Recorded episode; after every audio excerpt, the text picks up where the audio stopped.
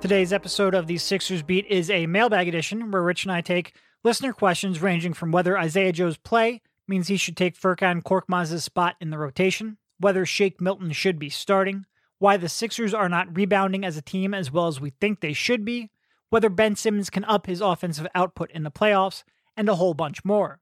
If you're not already an Athletic subscriber, head on over to theathletic.com slash sixersbeat where you can get 50% off of a yearly subscription and get access to the written work of not only Rich and myself, but also a national staff that includes Sam Amick, Sham Charania, Seth Partnow, and more than I can even begin to name. Enjoy the podcast.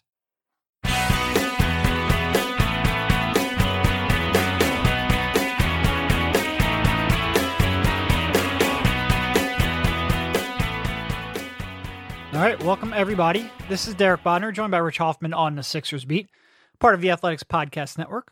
We are following up a another win against some semblance of the Miami Heat, a 125 to 108 win, which improved the Sixers to 9 and 4. Like the previous game, Miami was missing a lot of their heavy hitters, specifically Jimmy Butler, Bam Adebayo, Goran Dragic. The Sixers got pretty much everyone back in their rotation now with the exception of Seth Curry and Furkan Korkmaz, so it wasn't necessarily a fair game, but they did win. Hey, doing? Can Rich? we? I'm good, man. Can we ease up on the oh the NBA is completely screwing over the Sixers. Everybody hates Philadelphia. I know that's what we do in this city. And to be fair, that Denver game was still a disgrace. But come on, I mean, the last two games have been handed to them on a platter. Yes. they didn't really take the first game. Last uh, last night's game, Thursday's game, there was a zero percent chance they Yeah. lost, and they did it against Miami. Like, if we actually er, care those could, about those could be really important seeding games at the end of the year. Yeah. Yeah. And I mean, and I, I am looking at this like, who's going to care about seeding at the end? I think that the seeding could very well just be ridiculous. Like the Nets with Harden and Durant could be the seven seed in the East or something like that. Wouldn't that be something if they had to play the uh, the play-in tournament? That would be uh, that would be hilarious. But anyway, I, I'm expecting a topsy turvy Eastern Conference standings. But if you actually care about getting as many wins in the regular season, I don't think you can argue with how this last week has gone for the Sixers. First off, the games that they had to punt, I think it was two and two. First off, Mhm. the the games they had to punt, Denver at home, Atlanta away. Okay, so they lost both of those in normal times. They win one of those two, probably, Probably, right? yeah. It you know maybe they would have won two, but maybe they would have lost two. You know, it's th- those are tough games in their own right. Um, and it is funny. I, I hope they continue to win every game at home so we can continue this Well, no, ridiculous. They did. that- they did lose Denver. No, I know, I know, but like it, in a couple months, we could say they haven't lost in two years here, except two games at the end of Right. 2018 and one game in which Tyrese Maxey took 33 shots. Um, that that would be funny. So you look at that, and then you look at Miami, a team that I- still think when at full strength is among the top to get out of the, Sure. the Eastern Conference. They certainly top proved three or four. Yeah. certainly proved it to get two easy wins over that team with and I mean I think give Miami credit they're uh, they're a little more prepared than the Sixers to play competitive basketball when they have the skeleton crew just because they have they still had Robinson and Herro and, And their system have, is still their system their is- system. Yeah. Sixers, Yeah. you take out a post player, like there's nobody else who can play any form of. Like you're not posting up. Thank goodness for that. You're not posting up Dwight Howard 30 times a night. no and Ugh. And then in the, in the Denver game that was actually like eh, it was like their second or third best option still. So but yeah that the movement that Miami plays with those shooters th- they found a way to make the games a little more competitive than they should have been. A lot more competitive in the in the first game. But uh and, and here's the key point. And I said this I believe on the last pod. So excuse me um if I'm repeating myself. This is good that they're still getting all of these games out of the way because Boston and these other teams are going to be screwed if the NBA makes them make up these games at the end. They're Yeah. going to be dead tired. It's going to be Payton Pritchard playing 48 minutes a game for, for Boston and some of these other teams. So for the Sixers to still be on track, look, I, I get it. It sucked that their uh, early good play was interrupted by this COVID positive COVID test, and then you know they lost a couple games that they had no chance in, but largely they're still in a pretty good position here. Yeah, my my argument would be much more like they should be a little more aggressive because it seems like they have a pretty hard cutoff. If you have eight players, you're playing the game, and I think there should be a little more nuance to that. And I, I get that you have to make hard and fast rules, but there are some of these games where it's just like like the Denver game for the Sixers, Miami these last two nights. These aren't real NBA games. I hate that they sort of count for the, the seedings and the standings and even just playing competitive basketball that fans want to watch. But I do think at the end of the year, it's going to largely even itself out. Uh, and yeah. we will probably, knock on wood, hopefully we won't have any more of these instances where, um, you know, we can complain about it. Uh, odds are it very well may happen. They're very aggressive in the contact tracing and they're taking people out of the uh, out of the lineup. But I think at the end of the year, it'll it'll mostly even out. Hopefully. Th- that is mostly what I was talking about from a, a strictly competitive sure. fairness standpoint. The product on the on the court though for the NBA, it's garbage whether they're winning or they're losing these yeah. games. All right, so I don't want to delve too much into that game in part because there isn't it was barely even a game. A real good night for the Sixers trio of young guards. You know, you had Shake Milton, 31 points on 15 shots, just looked incredible. Seven assists, only one turnover. You had Tyrese Maxey, who ended up with 15 on 6 of 10 shooting. Uh, I think he had, what, 11 on 5 of 5 shooting in the first, was it first quarter or some that bleed over? Uh, hmm, I forget. But, got, I believe it was the first quarter. He, he got the start and he uh, yeah he took advantage of he it. He got a, a, real quick run out there early for his first bucket, and then he, I think three of his next four shots I think were on on pull up jumpers, or one was a catch and shoot, and two were pull up mid range or something like that. He made a, a, at least three jump shots in the first half, which was nice to see. And then you have Isaiah Joe, who only takes threes. That's all he does. His last 18 shots were all from beyond the three point line. Uh, that encompasses both of the Miami games. He made eight of those 18 shots on, um, you know, on Thursday night. He ended up with 12 points in 19 minutes on four of eight shooting, all from three. Only had one other contribution in the box score, which was a block. No, two other a block and a personal foul. No rebounds, no assists, no steals. We might nice be seeing, block though. Yeah, it was a nice block. We might be seeing a few more stat lines from of that from uh from good old Isaiah. So I guess we'll pivot from there uh and go on to the mailbag. This is a, a mostly mailbag podcast. We're probably gonna do these a little more regularly now. So we'll start off, and this will touch on what happened here earlier in the week and the Sixers not getting James Harden. We promise this is not going to be a James Harden only podcast. Uh, so if you're sick of that talk, sick of that debate, We'll get it out of the way and then you can go on with the rest of your podcast. So, this question What does a hard line that Morey set on trading Ben say about his confidence in Ben's ability to be the number two offensive option in the playoffs?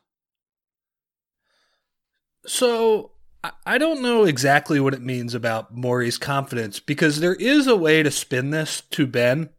Now, will he be receptive to it? I'm not sure. I think early signs are probably positive in that uh, in that respect, but we'll see, you know, moving forward. But the way you would spin this is that James Harden, as long as he lays off the ding dongs, is one of the best two or three offensive players in the league.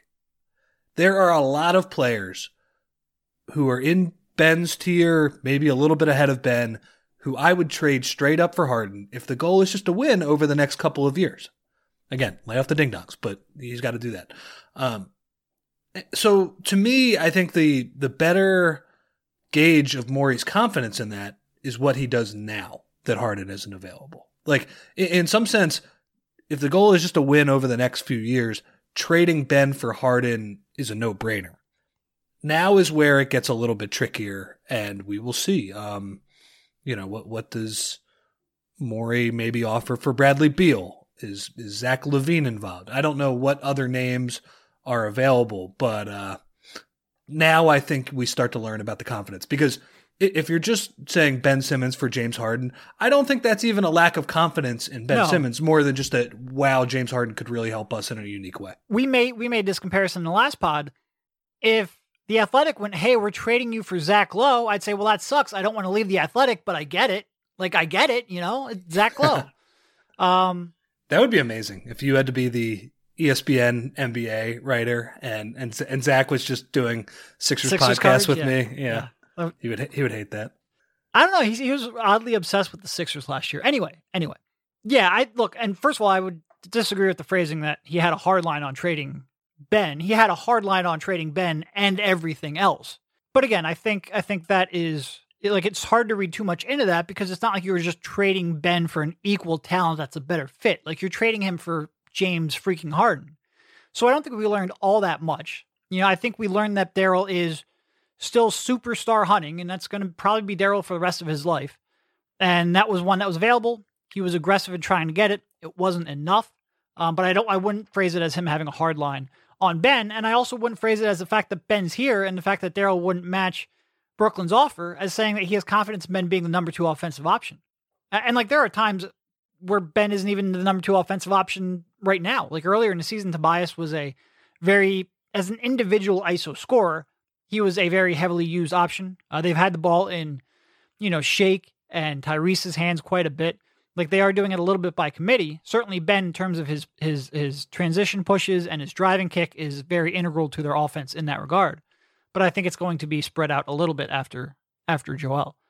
You know, I think if Daryl values Ben, it's because of Ben's all around game much more than his number two option in the playoffs. Um, I think I mean, we even saw it at times against Miami. Like, I think good teams and good schemes still fuck with Ben a little bit, and we'll see if that changes. yeah, I thought uh, I'm I'm looking up today. Today, I read an article on the uh, on the Ringer. I think Jonathan Tjarks he had a pretty good stat on uh on Ben's points per touches. So basically, among the the players who have the most touches per game in the NBA, you know, Ben is near the top you look at there's a lot of these players: Steph Curry, Luka Doncic, James Harden, Trae Young, even guys like Malcolm Brogdon, Sabonis, Westbrook. Simmons' point per touch is way lower than the rest of these yeah. guys. Um, you know, which suggests to me that he's not putting enough pressure on the defense as an individual scorer himself. It's kind of how I say when he's driving, his first, second, and third option is to kick yeah, it to sure. somebody else. Um, I know this comparison has gotten made, but at at his worst, I think Ben does remind me a little bit of later years Rajon Rondo. Um, you know when when you have the ball in your hands this much, th- there comes you know a great responsibility, and it is nice that he racks up all these assists, but at some point, you know you are responsible for the team's offense as well, and uh, yeah, so that's that that has nothing to do with Daryl's uh, confidence on the uh, on the Simmons front, it was just something that was in my mind from the day. And and going back to what you said about Simmons being at peace with what happened, these were his quotes from last night. Uh, and again, that like Ben is a pretty tough guy to read. Like he might say one thing and feel another thing internally. But he, I mean, to be honest, I thought this was more than he would have normally given. Yeah. Uh, so he seemed to open up a little bit more than he normally does. Uh, this is a business. Things like that happen. The only thing I control is how I approach my workouts, the games, and my day to day things. I'm just trying to be professional and do the right thing and help my team get wins. He then went on and, and continued, I'm blessed. I get to play the game I love at the highest level in the world. There's far worse things in the world. If you tell me I'll never play the game again, that would be a different story. And then later on, somebody asked him if he was happy to be in Philly, and he said, Of course, which I think was pretty much the exact right answer he could have given. Uh, again, sometimes people say things and maybe something is bothering them more than they're letting on. Like uh, sometimes I say like, "Hey, I like Rich Hoffman," and everyone knows that's not true. Uh, but I think this was one where he was he was pretty, um, you know, I think he was he was pretty open and and gave more of an answer than he normally would. He was less closed off than he normally was. Does that mean that there's no part of it that bothers him? No, there could be, uh, but he seems to be. It, it was the right answer, and he seems to be in a pretty good spot, at least right now. Good, good perspective to have for sure. Yeah. Uh, we will see if that is the case moving forward, and that's not even um, a value judgment on on how he should react to this. It's just the the reality of kind of a what could be a shitty situation. But I think the early returns are that he uh, he is handling this probably the most team friendly way possible. All right, let's move on to a question from Michael. What do you make of the Sixers' rebounding struggles so far? Why is a team that starts Embiid, Simmons, and Harris below league average in rebounding rate? So I guess here's some numbers for context. So far this year, they are 22nd in the league in defensive rebounding rate and 16th in offense, so below average in both offensive and defensive rebounding. For perspective, last year they were second in defensive rebounding and sixth in offensive rebounding. And the previous year, they were sixth defensively and eighth offensively. So both top 10 in both offensive and defensive rate, rebounding rates in the previous two seasons. So, uh, I, I, do not have all of these numbers in front of me. Some some bad preparation. I, I have a few theories on this. Though. And by bad preparation, the, you mean I gave you the questions like twenty minutes before the podcast, so it's really on me, not you. It's it's a team effort here. I, uh, you don't have to have to take all the blame. So I don't know if this is the case now, but in the past, Doc Rivers teams have not hit the offensive glass very hard. Um, they, they have prioritized getting back in transition defense. So that, that could be part of the offensive thing. Here, here's another theory. I mean, maybe they shouldn't be dropping this far, but they are smaller than they were last year. Yeah, and and, and, like and a couple, couple, of these games, couple guards, um, Seth Curry and Shake Milton specifically, who are really not good rebounders for their position. No, and like we're uh, talking worse than like JJ Redick rebounders, or close to it at least. That's uh when when you put it that way, that really does put it into perspective. Because I felt like every Redick rebound was, was something accident. I remember. Yeah. It was like it's like wow, that's that's different. Usually it had to bat. It, those were ones where the ball had to bounce and hit the floor twice, and and he came running in to scoop it up. Um, so they are a little bit smaller. I, I do think you can't um brush a, brush aside the the couple games, the Atlanta game, the uh, the Denver game. So th- there is something a little bit wonky with those stats. They are giving up a few more rebounds with Embiid even on the court, and I have noticed that like it, it's hard to criticize him for what has been a really great start. But sometimes he's not exactly boxing out at the level he probably should be. Like I would say, especially on the plays after he makes a contest, obviously that's going to lead to a, a weak side offensive rebound potential if he leaves his man to contest a shot and maybe a uh, an old Kobe assist for the person if they can get it over his outstretched arms.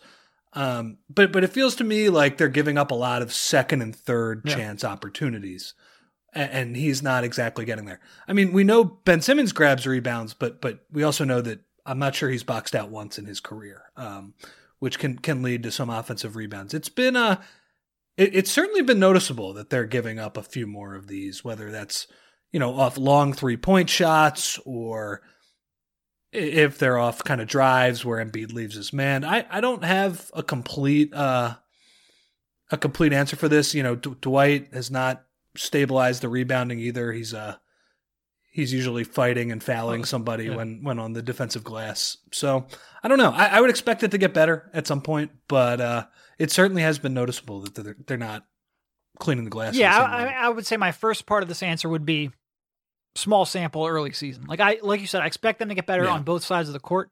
Um, so I think that is certainly an aspect to this. But you you brought up Doc, and here are the Clippers numbers from 2013-14 on.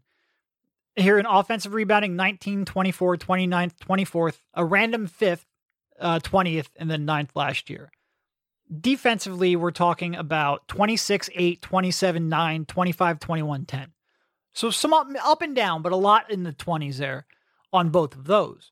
You know, I think the other thing I would say besides, you know, early season, you know, I do think when you take Embiid and you take him a step or two out farther out, like you're opening some up on the back end there. And also when you slide yeah. some defenders that to maybe help off of there and pinch down, like those are then they're the shooters are leaving, have an avenue to go in and, and, and crash the offensive glass just a little bit more. So I think they're putting a little bit more pressure on Embiid.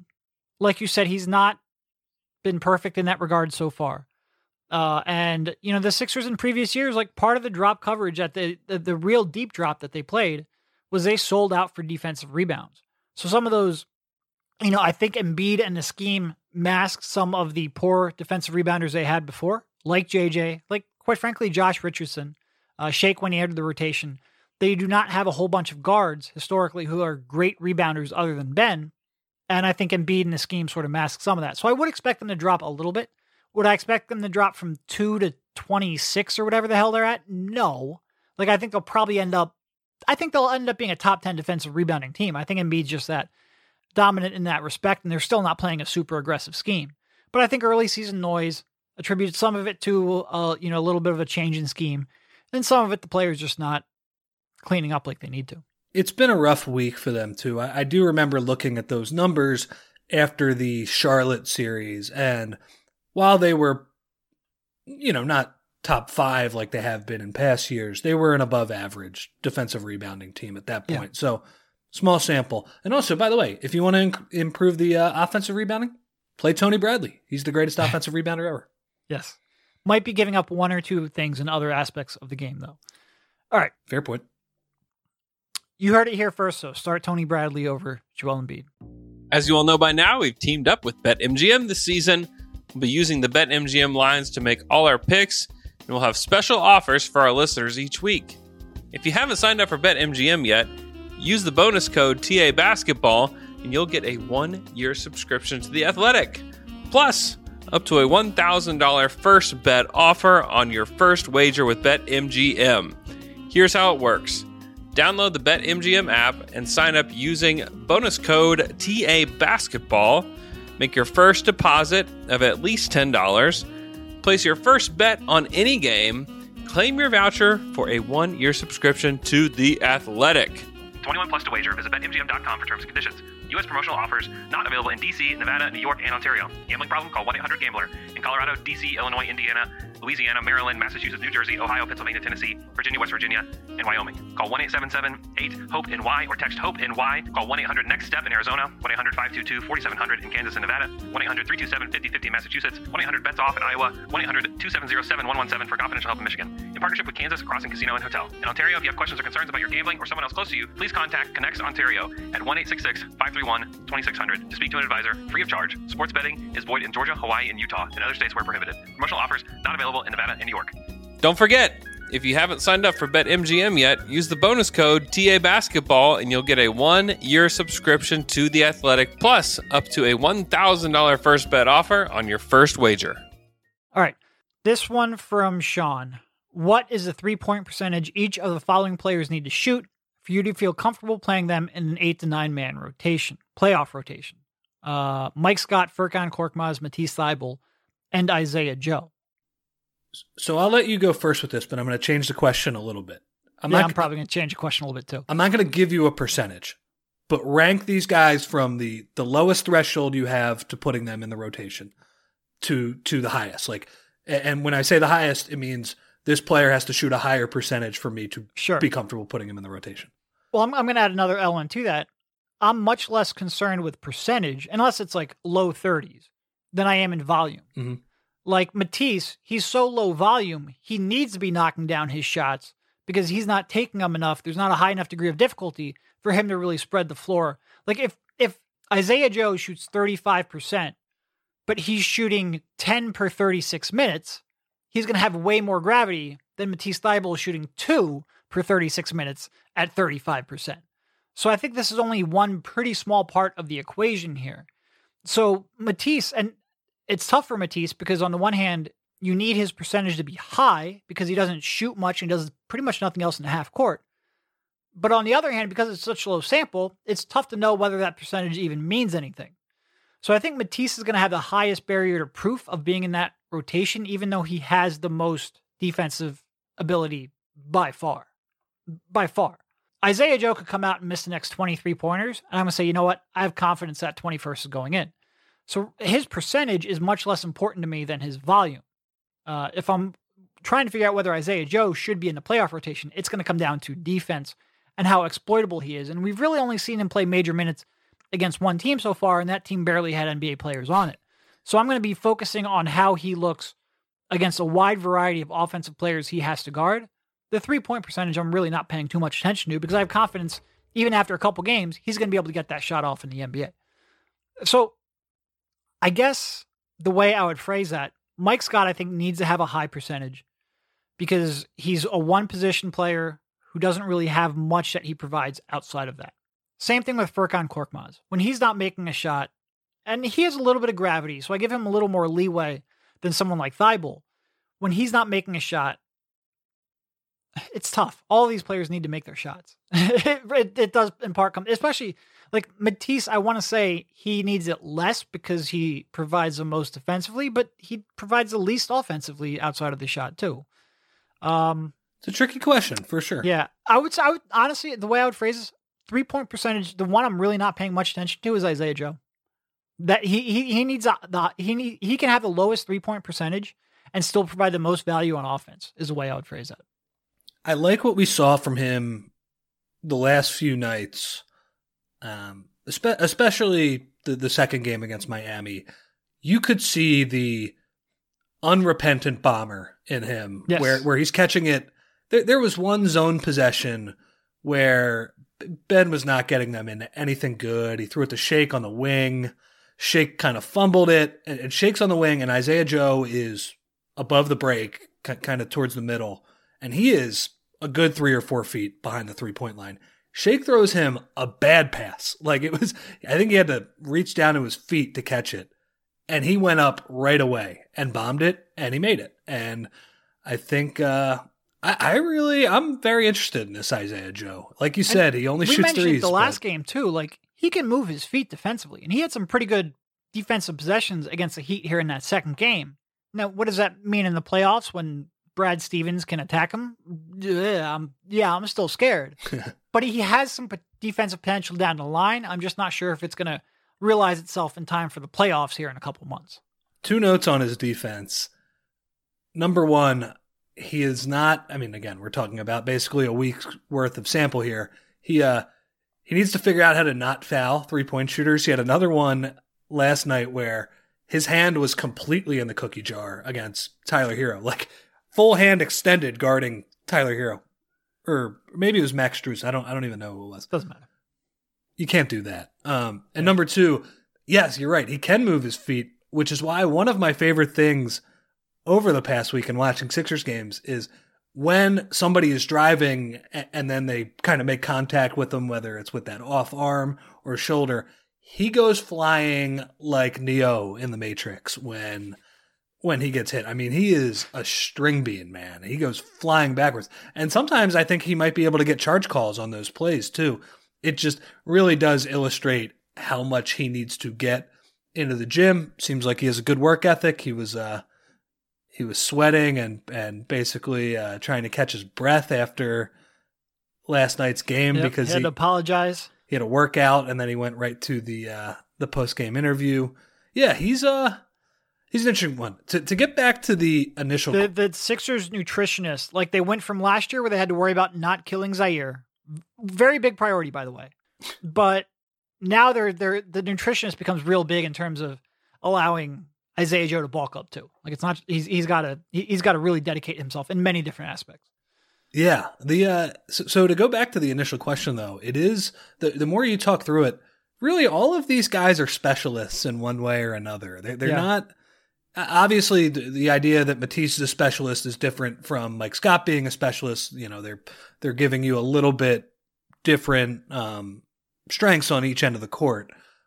But on the other end, like Matisse, he needs to get from a complete zero on offense to passable, um, which is a matter of him making his shots at this point. And Mike Scott, I mean, he's a better shooter than Matisse. He has more gravity. I actually think Mike Scott, I would give a little more leeway than, than Well, you were giving credit for. Not to say that Oh, he no, deserves no. a lot of leeway um, in a vacuum. like if we had more normal players and more well-rounded players, I think he probably would be the first guy you you put away. But And I think I also think he will get more leeway in part because he has such a long track record. Like you know what that shooting is eventually going to normalize back to. So even if he goes through a two month spell where he can't make a shot, like you know eventually that shot is coming back and you know what he is. And since there's so much more knowledge and theoretically he's a veteran, so he should make better decisions, although sometimes that is eh. Um and and quite frankly, physically, like he has a better chance of competing defensively than Furkan and, and Isaiah Joe anyway. And don't misconstrue that. He's not a good defender, but he has more of a chance of holding up in playoffs anyway. If there's anyone who I think is going to survive a, a shooting slump and still stay in the rotation out of these four, it is certainly Mike Scott to me.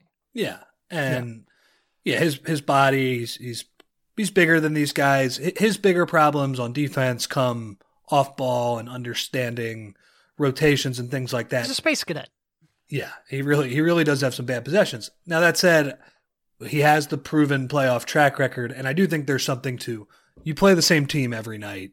At some point, the coaching can knock the space cadet out of you a little bit, Yes. and he can he can focus in a little bit on defense. So I, I would say Mike Scott. I would give him probably the biggest threshold. Um, Matisse more of a volume concern than than even the shooting, just because he's so hesitant and really when he puts the ball on the floor, it, Yeah, bad things happen. it's pretty dicey. I, I love Matisse, Yeah. but he's not he's not really expanding his game in that sense. And Cork, he has to shoot forty percent. I, I you know like he And I have a lot of confidence he will, to be honest. yeah he he does provide a little more than uh than some of these guys off the dribble. He can run a pick and roll in a pinch. He can run a dribble handoff in a pinch. I wouldn't say he's a star at that, but No. but but him putting the ball on the floor, I'm not uh I'm not terrified in the same way like Matisse when when he has Al- that. But also also probably the weakest defender of the group too. Yeah. It's uh you've got a lot of imperfect options for a uh, a role there. But I agree with you. I think Mike Scott is the surest bet to remain in the rotation even if he hits a slump. Uh, I think we had another one on Yeah, from from Andrew Goldstein, who uh is my he's the reason I have the nickname I don't like. Uh, does the hot shooting of Isaiah Joe of late put Korkmaz's spot in the rotation at risk when he returns? Maybe. So so Doc had an interesting point last night because that's a very obvious question to ask after the the week that Isaiah Joe has had with his three point shooting. Does this mean he's in the rotation now? And and if you'll recall, before the COVID hit and you know the contract tracing and everything, the Sixers had a pretty rigid ten man rotation. Now whether that was Korkmaz or Thybulle as the tenth guy or Maxey or whatever, that changed a little bit. And Doc was asked, "All right, well now you have Isaiah Joe, who was not even sniffing the rotation in the early games. Does he factor in now?" And, and Doc was basically like, "I don't really care about the ten man rotation. I'll play eleven, I'll play twelve, I'll play 13. And you know what's funny? I remember the Shake Milton went nuts game at Staples Center last year. You were at that game, right? Yep. Yep. That was right before COVID. one of the things I remembered was, man, the Clippers are playing a ton of guys in that game, and I think they they went up to like a twelve man rotation. And Mike Breen at one point mentioned, like, man, they are really like they got down to the Amir Coffeys, I believe, and and some of these guys, like they're really playing a lot of guys. So I will be interested to see. Let's say Cork comes back, you know, he's still in uh he's still in street clothes on the bench, getting his uh getting his fits off every night. I'm enjoying watching that, but you have him. You have Curry potentially coming back next week. We'll see what happened. I mean, Mike Scott got hurt again in, in last night's game, so maybe for for at least a few weeks here, Isaiah Joe might just be able to play anyway with with absences.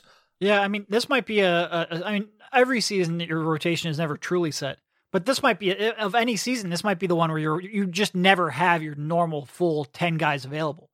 Uh, so I, I mean, Isaiah Joe could they could both be in the rotation. To your point, But to answer Andrew's question, maybe I don't know. You know, like I don't I don't think you want to bench Korkmaz. You know, it'd be funny if he got Wally Pipp by Isaiah Joe. Um, but I, I do think Isaiah Joe has done enough to not freeze him out either. So sure. it's a No, I- it's a good problem to have for sure. I think it would be a mistake to, you know, when Cork and Curry come back to completely relegate Isaiah Joe um, to the G League whenever that starts up. But I also think like we're going to jump the gun here because that's what we love to do with young players. Let's see how he holds up against uh, more teams and, and more people he has to defend and just a longer sample size. I think he has shown enough certainly to be excited about his future. Like I said, I have some hope that if he can add some weight, that there is some defensive potential there. And if you just add a passable or better defender along with that shot, like I think he's going to have a spot in an NBA rotation. Is that ready to be in a playoff rotation right now? We'll see. But I guess my argument to that would be I don't know if Korkmaz is ready to be in an NBA playoff rotation right now anyway, so he has a chance. He has a chance. If uh if Joe does pan out here, and I, I would agree with what you said there, like And I, I think Joe probably has. I, I would certainly say Joe has more long term potential than Korkmaz. I think, but I also think there's a chance they could both end up being not like top end of the bench rotation guys, but I think there's a chance they're both NBA players too. Yeah. Um, yeah, Joe is not on the level of Maxey where Ma- Maxey needs to be playing. He, Yes. he he has shown enough where, regardless of of his um his allergy to the free throw line. Like he he deserves to be playing. He is providing some positive value on both ends of the floor, and he has enough long term potential where where you need to, to have him on the court. I wouldn't put Joe quite at that level, but but he has certainly moved up into let's call it the intriguing category. Uh, yeah. So that's that's awesome, and where it does not take a coronavirus outbreak to get him on the court. Yeah, and, and I will say, if if Joe turns into even you know like an eighth man, like like a good eighth man on a team, this has been some good drafting in the latter end of the first round and second round over the past couple years from these guys. Oh, for sure. We'll I, for sure. And I'm, I'm again, not, I'm not ready to crown them yet, but this is uh, th- th- this trend is, has been pretty good. And even going back to uh, to Landry, who was integral in a, a, a trade, um, they have hit on a like they're they have well exceeded the expected value of these 20s picks, 20s and 30s, uh, and that is very key for a team that is so expensive and doesn't have the elite trade chips that they once did. Uh, that is a, a, a part that has been consistent and a part that's been very very important. Like if if Maxey and look, we talked about it before. Obvious flashes of skill, obvious flashes of talent upside. Some refinement he needs to do to reach that. But if he reaches even 75% of the potential he's showing right now, that's a huge benefit for a team that just does not have very many avenues to add players like that. Um, they're doing real well in that department, real, which makes some of their, you know, decisions in terms of not rostering draft picks and the whole Pasecniks debacle uh, from a couple years ago, because this is mostly the same scouting staff, and it makes that um, even more frustrating. I, even more frustrating. I remember a couple years ago when they did not pick up Cork's third year option. You wrote an article about their slow burn of assets and how they are going to struggle to, or how they, they might struggle and they don't have a lot of chances to get these cheaper contributors now. And I mean, that, that was true at the time. It is funny that Cork ended up, you know, we'll see what he ends up being. I don't want to say like he's a home run, but they were able to get him back and he's able to provide them some value. He's part of it. So to, uh, the asset burn is much more in the form of trades, but yeah, and, and they've and lost that. But with I don't even want to say a limited number of assets, just a more normal number of assets compared to when they were sitting on all of these first round picks and all of these seconds. They they've done a good job hitting on them. I uh this got brought up in the comments of my article today. Shake has to be one of the best value contracts in the league right now. Yeah. Well, I think I think uh didn't Hollinger have him in like one or two? I don't know. On on non rookie contracts. I think Hollinger had him like a second best value contract in the league, and that was before the season.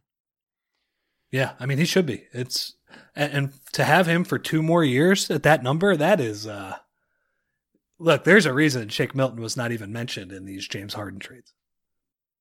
Yeah, and look, and uh, like I think that's a good point to bring up. I think we're going to look at a lot of these people and pencil them in as ten year Sixers, that's not always how it works. Sometimes they are headliners in a, a, not even headliners, but key pieces in a big trade. And even if that ends up happening and you lose maybe one of these players that you've now become emotionally attached to, and I get that as a fan, the fact that they have developed the point where they can be significant pieces in a James Harden trade is a huge benefit for a team that just didn't have a whole, a whole lot of young talent not too long ago. Well, and to me, Shake has more value to a good team and an expensive team right. like the Sixers because you know obviously he yep. I'm sure he'd kill it in Houston, but for a team that doesn't have the expensive contracts on their books anymore, congrats to uh, Tillman Fertitta for getting under the the luxury tax. You know, for a team that doesn't have aspirations of contending, he'll still be awesome, but the the value isn't quite the same of right. having a like a, a rock solid contributor, somebody who will be in your playoff rotation and can handle the ball um, on the deal that they have Shake on. It's it's a great thing. All right, let's move on to one of those younger players. This is for David Sherman at Fills and Thrills. Do you think Maxey's shooting form is consistent and good enough, good looking enough for him to become a reliable shooter on open looks? There was a pretty funny screen grab. I think one of my friends sent it to me on a pull up jumper from Maxey last night. His feet were all over the place. Yeah, his feet go everywhere. And it was uh, my friend told me he was like my stream on on League Pass froze at this exact moment where he's at the top of his jump and he made he ended up making the shot. It was one of those first quarter jumpers and he was like, "Man, that is that is like not normal how that's happening." What what do you think? I I uh, I can't really say I have examined it from a, a shot doctor perspective that much. Yeah, I would. The the the foot thing is a a real thing, and on the one hand, the fact that he can maintain semi consistent upper body motion even when his feet start flailing like Bambi, like that helps him on pull up jumpers. I think a little bit. On the other hand, you would like much like those feet flail at times even when he's not coming like fast downhill off of a screen or coming, you know, side to side quickly. Like it it it seems like that could be cleaned up a little bit. His form isn't what you would teach I don't think. And I like the low release aspect of it does concern me in terms of his ability to get it off, especially on contested pull-ups off of screens. But I think his his overall like I think if you start looking and I haven't done a full dive on his mechanics either, but I think when you start looking at the rotation on the ball, where he's missing, I think they're consistent enough that he can be at least a passable shooter. Will he ever be great and consistent? I don't know. Will he ever be able to get it off quick enough off of screens? That to me is a much bigger concern. But certainly so far in what he has done off the dribble, especially in the mid range, I am more optimistic. And I think when he came in, I didn't think he was going to be a non shooter. I just thought there was a chance he was a streaky shooter. I still think that's probably mostly true. But I think he's been okay mid range off the dribble and okay off the catch from three. And if those two are true and end up being true, then I think that is a very good start. But the form is not what you would prefer. The idea of him pulling up on a three pointer when the defense goes under on the screen, it, doesn't feel like that is that close for him right now. It seems to me like he needs to take a couple dribbles in and get that momentum and maybe have a little more space to pull up. He is the uh he's almost the anti-shake in that way. Shake's feet are quiet. He's yeah. uh he's obviously not nearly as explosive as Maxey is. He also draws about 10 times as many fouls as him. Um and again, like to be fair. Which again, it's not like Shake's a great foul drawer. He's just I, I, think Shake is a pretty good foul drawer. For for his athleticism and for his usage, yeah, I think he's he's pretty fair, but he's not like we're not talking not to bring up a sore subject. We're not talking James Harden here. Yeah. I, Shake's a plus foul drawer though. He uh yeah, and it's just, you know, Shake has all of these different quirky finishes where as Maxey, if he's going all the way to the rim, sometimes he does these crazy layups, all of these things. Um, it, it, to me, he just does not have the quiet feet of like, you know, I'm, I'm just thinking like a Klay Thompson, you know, so right. some of these great shooters where it, it, just feels like they're a little more under control when they're running sure. full speed and all of these things. But hey, he's a, he's a hard worker and he's, he's 20 years old. So, you know the idea that he can improve on this in uh, in time. Yeah. I'm not ruling that out. No, I, I, footwork is I think something that can be cleaned up um, for sure, for sure. But that's the swing skill, right? Yep, hundred percent, hundred percent. I mean, look, if he ever gets to the point where defenders are scared of going under his screens, um, he's going to get in the paint a lot. He's going to paint a lot. And, and when I say uh, uh, and when I say swing skill, I mean from good NBA player to star level NBA right, player, from rotation player to all star, yeah, or something, something like that. Like that. Yeah. All right, so this one is I lost my place. Where am I? Where am I? Uh, this one from Anik.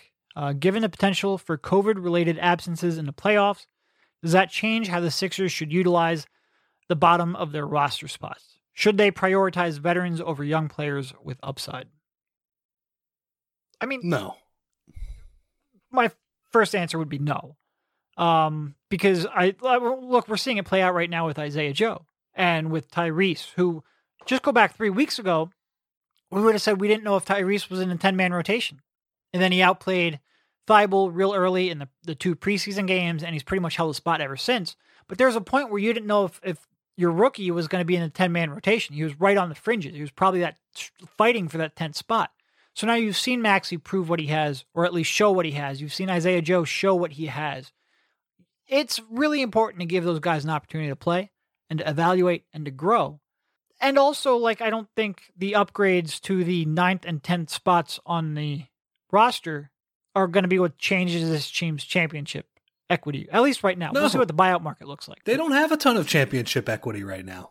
So so the idea of adding veterans to maybe become a stronger second round exit at this point. I don't want to put a complete ceiling on these guys, but I, I think right now we would put them below the the finals contender level. So Sure. I I don't know. I, I like watching Isaiah Joe play. Like how much better are you going to get from a from a veteran? And like one of your pathways to get to a championship contender outside of a major trade, or even with a major trade, because he could be a piece, is developing people like Shake and Tyrese.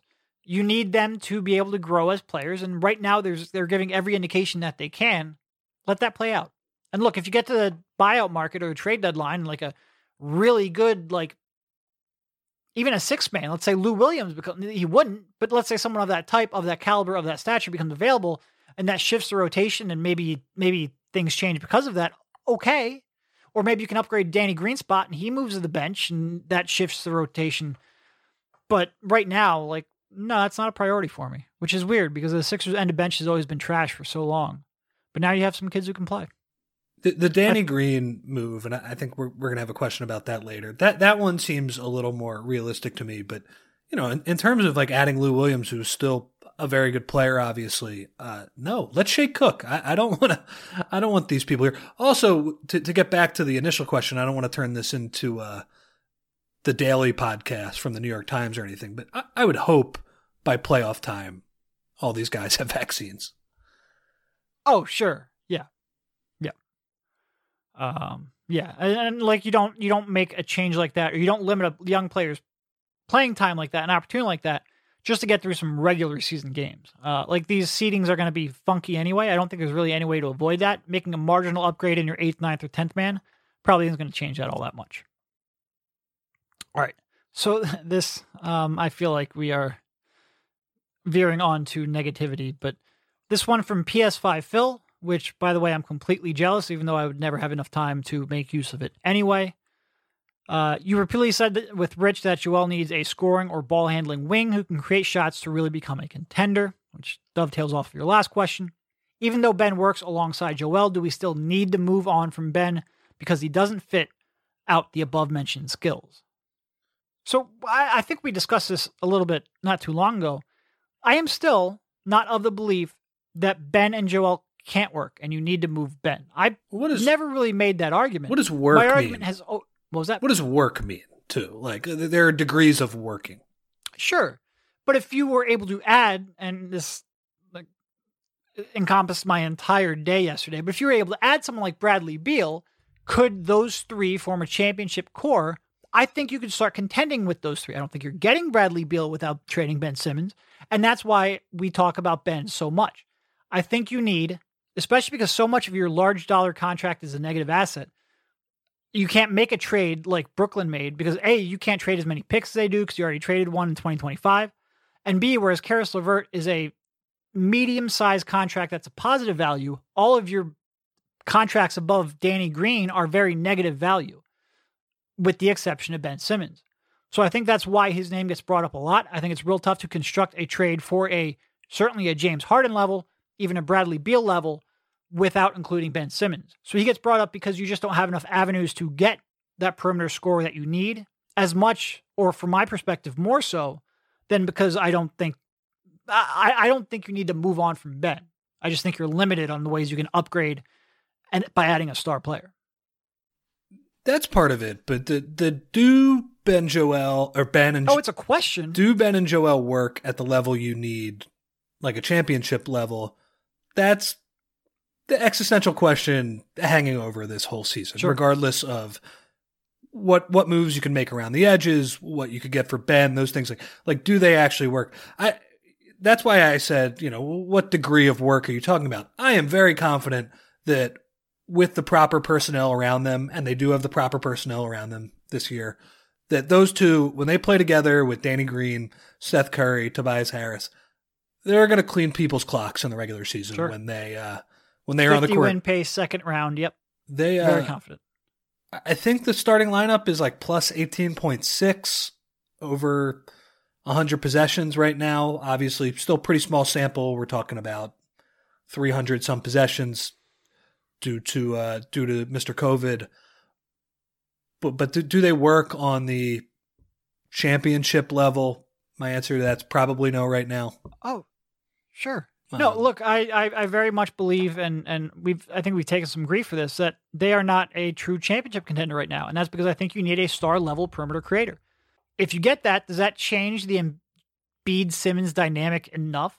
Like, does that cover up their weaknesses? Is, is this conversation we're having some percentage because Ben cramps spacing, but some percentage because you just need that skill set that you don't have? Uh, I would I would I, I would love to say I see a pathway to getting somebody like Bradley Beal while keeping Ben Simmons, and we can figure that out and we can test that. But when I bring up Ben Simmons and, and the fact that there's a chance that he is moved, it's because I don't see a, a realistic pathway to that. I, I mentioned this on Twitter. I think Bradley Beal is going to end up costing a lot more if he does eventually want out of Washington. I think he's going to be co- end up costing a lot more than people expect. If you are a fringe all star, the, the price in the NBA right now is like is absurd. it's like Yeah. four or five years worth of worth of drafts. It's insane. And the Sixers, because of that that Horford trade, it, they are a little bit more limited, at least as of now. We'll see if they have other ways to acquire those picks. The one thing I will say about Bradley Beal, compared to Harden, the again he's not as good as Harden, but if you were able to acquire him without giving up Ben, he's probably a nicer fit with Ben and Joel. Sure. Ben, Yep. ben could still continue to have the ball a lot, and you could probably do more creative things with Beal running off the ball, whereas Harden off the ball is um is taking a chill thirty five feet from the basket. Taking a chill off the ball, taking a chill in transition defense, taking a chill at times on defense in general. That that would be from a j- just like looking at the film nerd aspect of this. uh, Doc could do some pretty creative stuff with Beal, Simmons, and Embiid, whereas uh, sure. whereas Harden is less creative stuff, but but good stuff nonetheless. I just think there's another team that's going to beat whatever offer of draft picks the Sixers can include. Now, maybe, maybe like we said, maybe Maxey and Milton develop enough where you can include them. And I'm, if we're talking about a 27 year old Embiid who does fit so well with Embiid and Simmons, and you're talking about making that a, a big three, then all of a sudden your your appetite for including Maxey and or Milton increases, and maybe they show enough that you know because the Sixers can only trade like let's say three first round picks right now uh, because you uh, Stepien rule and all that, and they'll probably try to acquire future picks, so they're not bound by that anymore. But because they can't offer as many picks as some teams can, maybe Maxey and Milton can um, make up some of that ground, and you can get back into these conversations for these real elite perimeter scorers. We'll see. I don't think they're they're they're done in that regard. Um, but I think I think a lot of it comes up because they, they just don't have the high value trade chips that other teams might. And I'd, I'd love, you're right. I'd, I'd love, I, I think I made a tweet the other day that I think some people misconstrued, and maybe I should have worded, worded it better, uh, where I said that Beal wasn't as good of a player as Harden and didn't increase their championship odds as much. I do believe that. But if you're able to keep Simmons and you're able to make that a big three, I think his skill set would fit in. Like there aren't many players who are going to become available, will be better and have that right skill set to fit. He is a really intriguing target, so hope that Washington continues to suck. Real bad. I, th- I think that's a actually they're they're at a positive win differential or point differential right now, despite being three and eight. So they have like like one huge blowout or something? they, yeah, they blew out Phoenix the other night, but I mean, even if you look at their their two Sixers games, those were very close. So Yeah. they, they've had a lot of those losses this year. And maybe Westbrook just becomes too much of a pain in the ass to play with. I could I would understand it from Brad's perspective. All right. Let's see. How close are we to seeing Shake starting? Is it heartening how well he is playing despite a subpar three point percentage? I think Shake's shooting what, like 31% from three? I should have that up, but I don't. Yeah, he is. Th- I think it's thirty two. And do you know what he's shooting from two point percentage? I had this in my piece today, or two. It's like right under 50, right? No, no, no, no. No? Sixty two percent on twos. Get the fuck. right oh, now. I think 50 was right, was his overall, I think maybe. yeah, yeah. Sixty. Yeah, he's shooting 49% from the field overall, which is what I was thinking at. Yeah, 61.2 from two.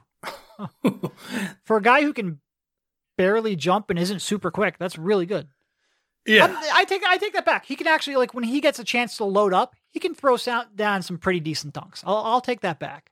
And he loves unfurling those arms, as I say all the time. He is, Oh, that that lefty layup, he he freaking loves. and he has some bad. Again, he doesn't make too many turnovers, but I, I'm remembering one from a few games ago. Uh, he loves like bounce past the Joe. Well, that was Oh. bad, but I'm talking about the one where he he loves like winding his winding up to avoid somebody reaching in on the drive and basically spinning his arm around them and sometimes that doesn't work. It, it looks cool when it it does work, but uh yeah, I mean, he's been tremendous. So to answer your question on uh on is that heartening about I think he has a plus 60% true shooting percentage Yeah. despite only shooting 31% from 3. Yeah, hell yeah, I'm encouraged by that because he's a better shooter than 31% from 3. We we know that. 100%. He will. He. I'm. I'm very confident he will end up shooting at least 37 percent from three when the season is over. And as for the other part of the question, I'm pretty firmly planting my flag on Shake should come off the bench island. I Yeah. I understand that you want him to to start. I understand that Danny Green can be a little bit frustrating. You absolutely nailed that in your prediction before the season. That that fans are going to get frustrated with Danny Green, who is an imperfect player even at his peak, and now is well well below his peak. Um, but but to me, Shake, his value is that he can run that entire second unit. So if you move Green to the bench, okay, yeah, Shake is now starting, but like you're just completely relying on Maxey on that second Yeah. unit now, which I, I don't really feel like giving Maxey the entire keys to the offense. It, it's nice to have him play with Shake and have multiple ball handlers. And the other thing that is nice about Danny Green, he seems absolutely fine if Shake is having one of his great games, like last night's game. If and if if that game is close, if Shake is going good, Doc is going to play Shake at the end of the game and, and Yeah. take Danny Green off. And there have been games where Shake wasn't playing quite as well, and Danny Green's defense was valuable. I'm thinking of that Toronto Rock fight a few weeks ago. Then give Danny Green the chance. So right now, I, I like what they have going. It's it's a if it ain't broke, don't fix it type of thing. Now, would you want to maybe improve the Danny Green spot via trade if you can do that at some point? Maybe, but I, I'm I'm fine with where they are right now. I, Yeah. I like that Shake isn't starting. I, I think that's the perfect spot for him. And uh, I, mean, this is maybe one thing I overlooked when we made our preseason predictions because I, I predicted that Shake wouldn't be in the running for six man because he would be elevated to the starting spot. But when you look at back at Doc's history, like he is very clearly okay having one of his better players come off the bench. So even if the Shake ends up being a, a better overall player than, let's say, Danny Green or Seth Curry, or a more effective player, like the way that those skill sets fit and the way that Shake has been relied upon on that all bench unit, like I think there's going to be inertia to change there. And it probably should be with the way everything is working right now in terms of those rotations. So I don't think Shake is going to start, even though he probably deserves it. I think they're going to keep it going until they feel like they're forced to change, more so than Shake is going to run them out of it. He he has more opportunity to cook off the bench. It's it's Yep. a, a pretty simple thing, and, and I love what they have going because he can he can put up these huge numbers, and then at the end of the game, you know, with Embiid, Simmons, Harris, and Curry, he fits like a glove as an off-ball guy. He can Yep. he can spot up, he can run some pick and rolls in tough situations. I'm thinking back to opening night. You know, they had him running, basically running the offense at the end of games. And and to be fair, like Shake is not going to have awesome games like last night at, at all times. So it, it does give you the freedom to say, okay, Danny's having a better game than him tonight. He's making his threes. Maybe there's a specific off ball defensive matchup where where he's a better fit. So I, I like what they have going. And I, I think sometimes people do overuse a phrase it's not who starts that matters, it's who finishes. Well, starting met lineup matters too because you're usually going against the other team's best te- best uh, lineup, and you want to make sure you can compete in those eight minute stretches to start the first and the 3rd They're killing teams. They're going to be they're going to be your most used lineup, but they have a good lineup. That starting lineup fits. Shake is, is playing well in his role off the bench, and he's been finishing even before COVID. He was finishing a lot of the games too. So I think I think Shake's role is is okay. Uh, similar question: How soon until people start complaining about the rigidity of Doc's rotations? So I guess I'll, I'll I'll take it off the rotations. I don't think fans really start complaining about Doc until he loses a playoff series. I think there is a a new coach, uh, you know, sort of like a new relationship shine that a lot of people have, And look, I think Doc is a good coach, above average coach. We can debate anywhere in the eight to twelve range, but I think he's he's earned sort of that uh, reputation. Um, he is imperfect. I think people will eventually see those imperfections, but I think by and large, the narrative around him will be very positive. And if there's frustration, it won't come until a playoff series. When I read the word rigidity, the first thing that came to mind was letting Bradley Beal score Oh my god, a billion points. sixty, And, and, and, just and having sixty ruined my mentions yesterday too. and having Danny Green get torched by him off the ball. Just not whether it was switching up coverages or putting Ben Simmons on him. I know you don't like putting Ben on the off ball guys, but come on, at some point, and, maybe that was Dan Burke too. I, I don't know. That that's what I was thinking with rigidity. I, I did think that night though, when Bradley Beal was lighting them up, I didn't really hear as much of a and a backlash as we might have heard Oh, in previous Brett would have been years. fired by the entire fan base after that game. Yeah, Yeah. to be fair, like I don't think you should. I I think it's fair to point out, okay, Doc, what the hell are you doing? But also, like, Sure. we don't need to fire you at this point. Sure. So, Sure. yeah, he's been And when coaches are new, we have an overly optimistic, rose colored view. And when coaches have been around for a while, we nitpick every flaw that they have. And that's true in many relationships in life. And I think that's certainly true in fandom. When we talk about the rotations, though, yeah, it's it's been fairly consistent in that he does like playing Simmons and Embiid together more than Brett.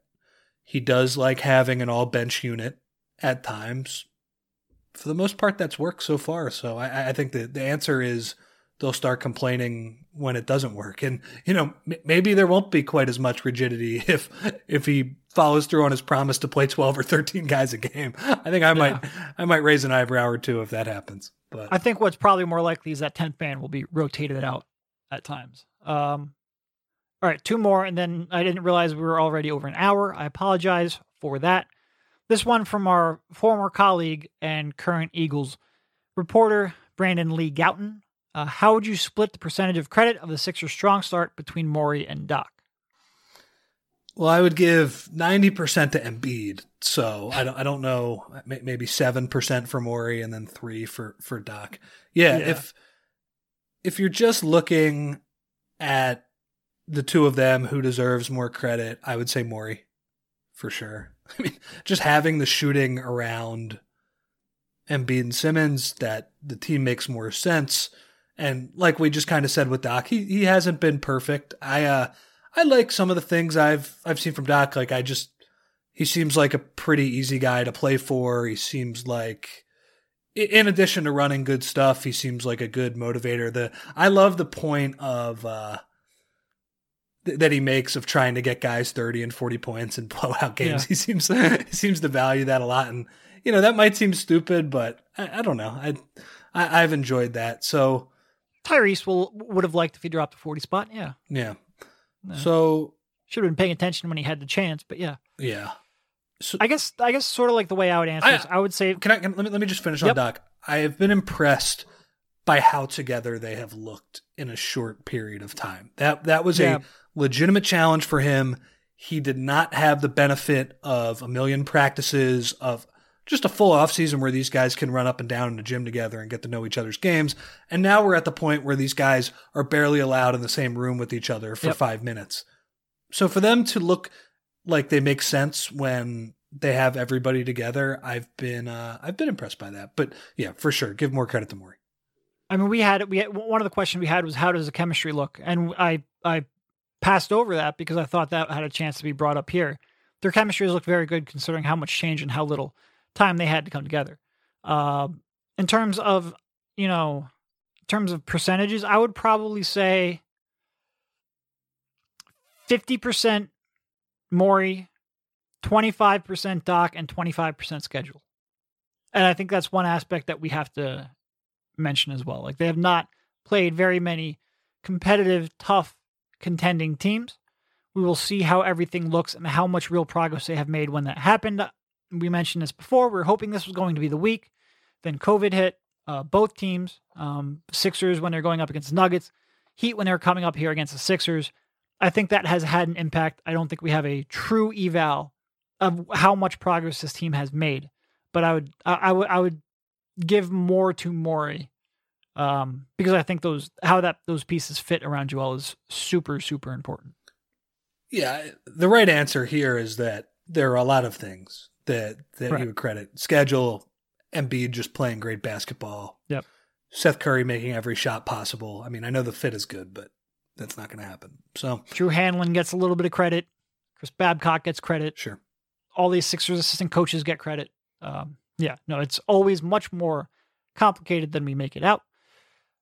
Move on to the final one and end this podcast with this question. This one from name is just John, so that could be anyone. Do we even have hope anymore? I assume this is coming on the heels of James Harden, but interpret that however you want. 2020 was a bad year to have hope for, but I mean, look, so much of the Sixers discussion over the past couple of months when it comes to this Harden trade comes around the the understanding of they're trying to win a title. They need to get Yep. one, you know, flags fly forever, all that stuff. And I get that. I think that uh that would validate the process in, in a lot of people's eyes. That would the, the goal is to, you play to win the game. The goal, except when you're trying to lose at the beginning. Uh, when I when I made my arguments for why they should tank, and I did that before Hinkie ever got here, um, back in the old Liberty Ballers days with Brandon Lee Gowton, it wasn't so they could get to the second round. Yeah. it was flags fly forever, 100. percent so the goal is to win a championship. Do they feel like they have the championship upside? I I would say never say never, but it's it feels like they're a piece off for sure. Um, but if you just like enjoy watching basketball, I think this is going to be an enjoyable team to watch. And I would say for for the future, they, they still have Ben Simmons. They have positive developments from Maxey, from Shake. There, are some good things. It seems like happening here. So, you know, we don't know what the league is going to look like for the next 12 months. Maybe there's another trade Sure. that is made available. Maybe the Sixers have a great playoff series where like the team that they can't get past Seth Curry shoots 80% in that playoff series and they, they win in six or something like that. I, I don't want to foreclose on the idea that they, they could win a championship with this group. It seems unlikely at this point, but uh, to, to give up hope completely, don't, don't do that. In, in- enjoy the team that you're watching right now. The team looks like it makes sense. It looks like they're going to win a lot of regular season games and, you know, hopefully monitor the league and, and see, uh, you know, hope, hope a few things go right, whether that's a trade or individual improvement to, uh, to change the calculus on the championship idea. And you know, I got I got some feedback from our last pod that it sounded like we were whining, and at times I'm sure it did. Like I look at opportunities to acquire star players as very serious inflection points in the trajectory of a career. So when those come and go, I will talk about it and focus on it because how could you not? So w- these players like Harden don't come around often. Um, does that mean they should have made the trade? It's tough to say when we don't know the full details of the deal. I, I mean, we said it in the last podcast. I would have been uncomfortable giving up what Brooklyn did uh, for that rental, but it's still tough to acknowledge that that was an opportunity that you just don't know when the next one will come around. So even if if the asking price was too high, you would still be disappointed because the asking price isn't what you were hoping it would be. It doesn't mean it's a mistake, it's just disappointment. But when you pivot away from that, you know, you still have, like you said, Ben Simmons, who's still a good basketball player. And you have pieces like Maxey and Milton, who are worth far more than they were 12 months ago. And the development of those two, both as players who could be long term parts of your rotation, and also as trade chips who could be used to get the next third big piece, are very key developments. So you have a good player. You have a, just look at the last couple of months. You have Shake Milton establishing him, continuing to establish himself to build off of what he did last spring into a good run in August, and now a good start to the season. You have uh, Tyrese Maxey turning what could have been you were one jumper away from having nothing. Now you've got a guy that Houston is demanding in a trade for James Harden, and that's all happened in a couple of months. You've added Daryl Morey to the front office. You've added Doc Rivers to the coaching staff. If you look at the trajectory, it's still positive. And even though you look, the, that opportunity came and went or maybe that opportunity that you were hoping was there wasn't there, and we don't really know the, the difference because of the uh, details of the trade. The trajectory is still one you can have hope for, for sure. And all, also, backdrop to all that, you've got Joel Embiid playing the best basketball of his life. So yeah, there's still certainly hope for sure. Even some of the reasons for negativity in, in the months prior to this season starting, Tobias Harris is playing awesome. You know, I, I, Yep. if he can keep this up, obviously not a uh, not a huge positive contract or, or really a positive contract at all, but that's that's somebody who can help you win games. So. Yeah, th- I think there's a, a decent amount of things. Also, by the way, we, we should just say this too when it comes to the Harden deal. Maybe Fertitta didn't want to give Harden Could be. to the Could be. Sixers. I, I, again, though, when you go back to Brian Windhorst and the report that they were talking to, um, talking to um, Simmons and Matisse, that there's a possibility they would be traded. I think Keith Pompey reported the same thing. When you have conversations like that happening, it seems like there was at least a chance Fertitta would have approved the deal. Uh, I don't think they would have gotten to that point, uh, and risked those relationships if there wasn't. But it certainly could have impacted the asking price. Yeah. Who knows? Who knows? Anyway, I think that's a good place. We ended up being a much longer podcast than I was hoping for and emptied out much more of the mailbag than I was thinking we would. If you have any questions, we're gonna, like I said, we're going to try doing these mailbag podcasts more regularly. Send them to mailbag at sixersbeat.com. We will try to discuss them on a future show. But thank you, Rich, for jumping on, and we'll talk to you soon. See you, man. We're driven by the search for better. But when it comes to hiring, the best way to search for a candidate isn't to search at all. Don't search, match with Indeed. Indeed is your matching and hiring platform with over 350 million global monthly visitors, according to Indeed data, and a matching engine that helps you find quality candidates fast. Leveraging over 140 million qualifications and preferences every day, Indeed's matching engine is constantly learning from your preferences. Join more than 3.5 million businesses worldwide that use Indeed to hire great talent fast. And listeners of this show will get a $75 sponsored job credit to get your jobs more visibility at Indeed.com slash BlueWire. Just go to Indeed.com slash BlueWire right now and support our show by saying you heard about Indeed on this podcast. Indeed.com slash BlueWire. Terms and conditions apply. Need to hire? You need Indeed.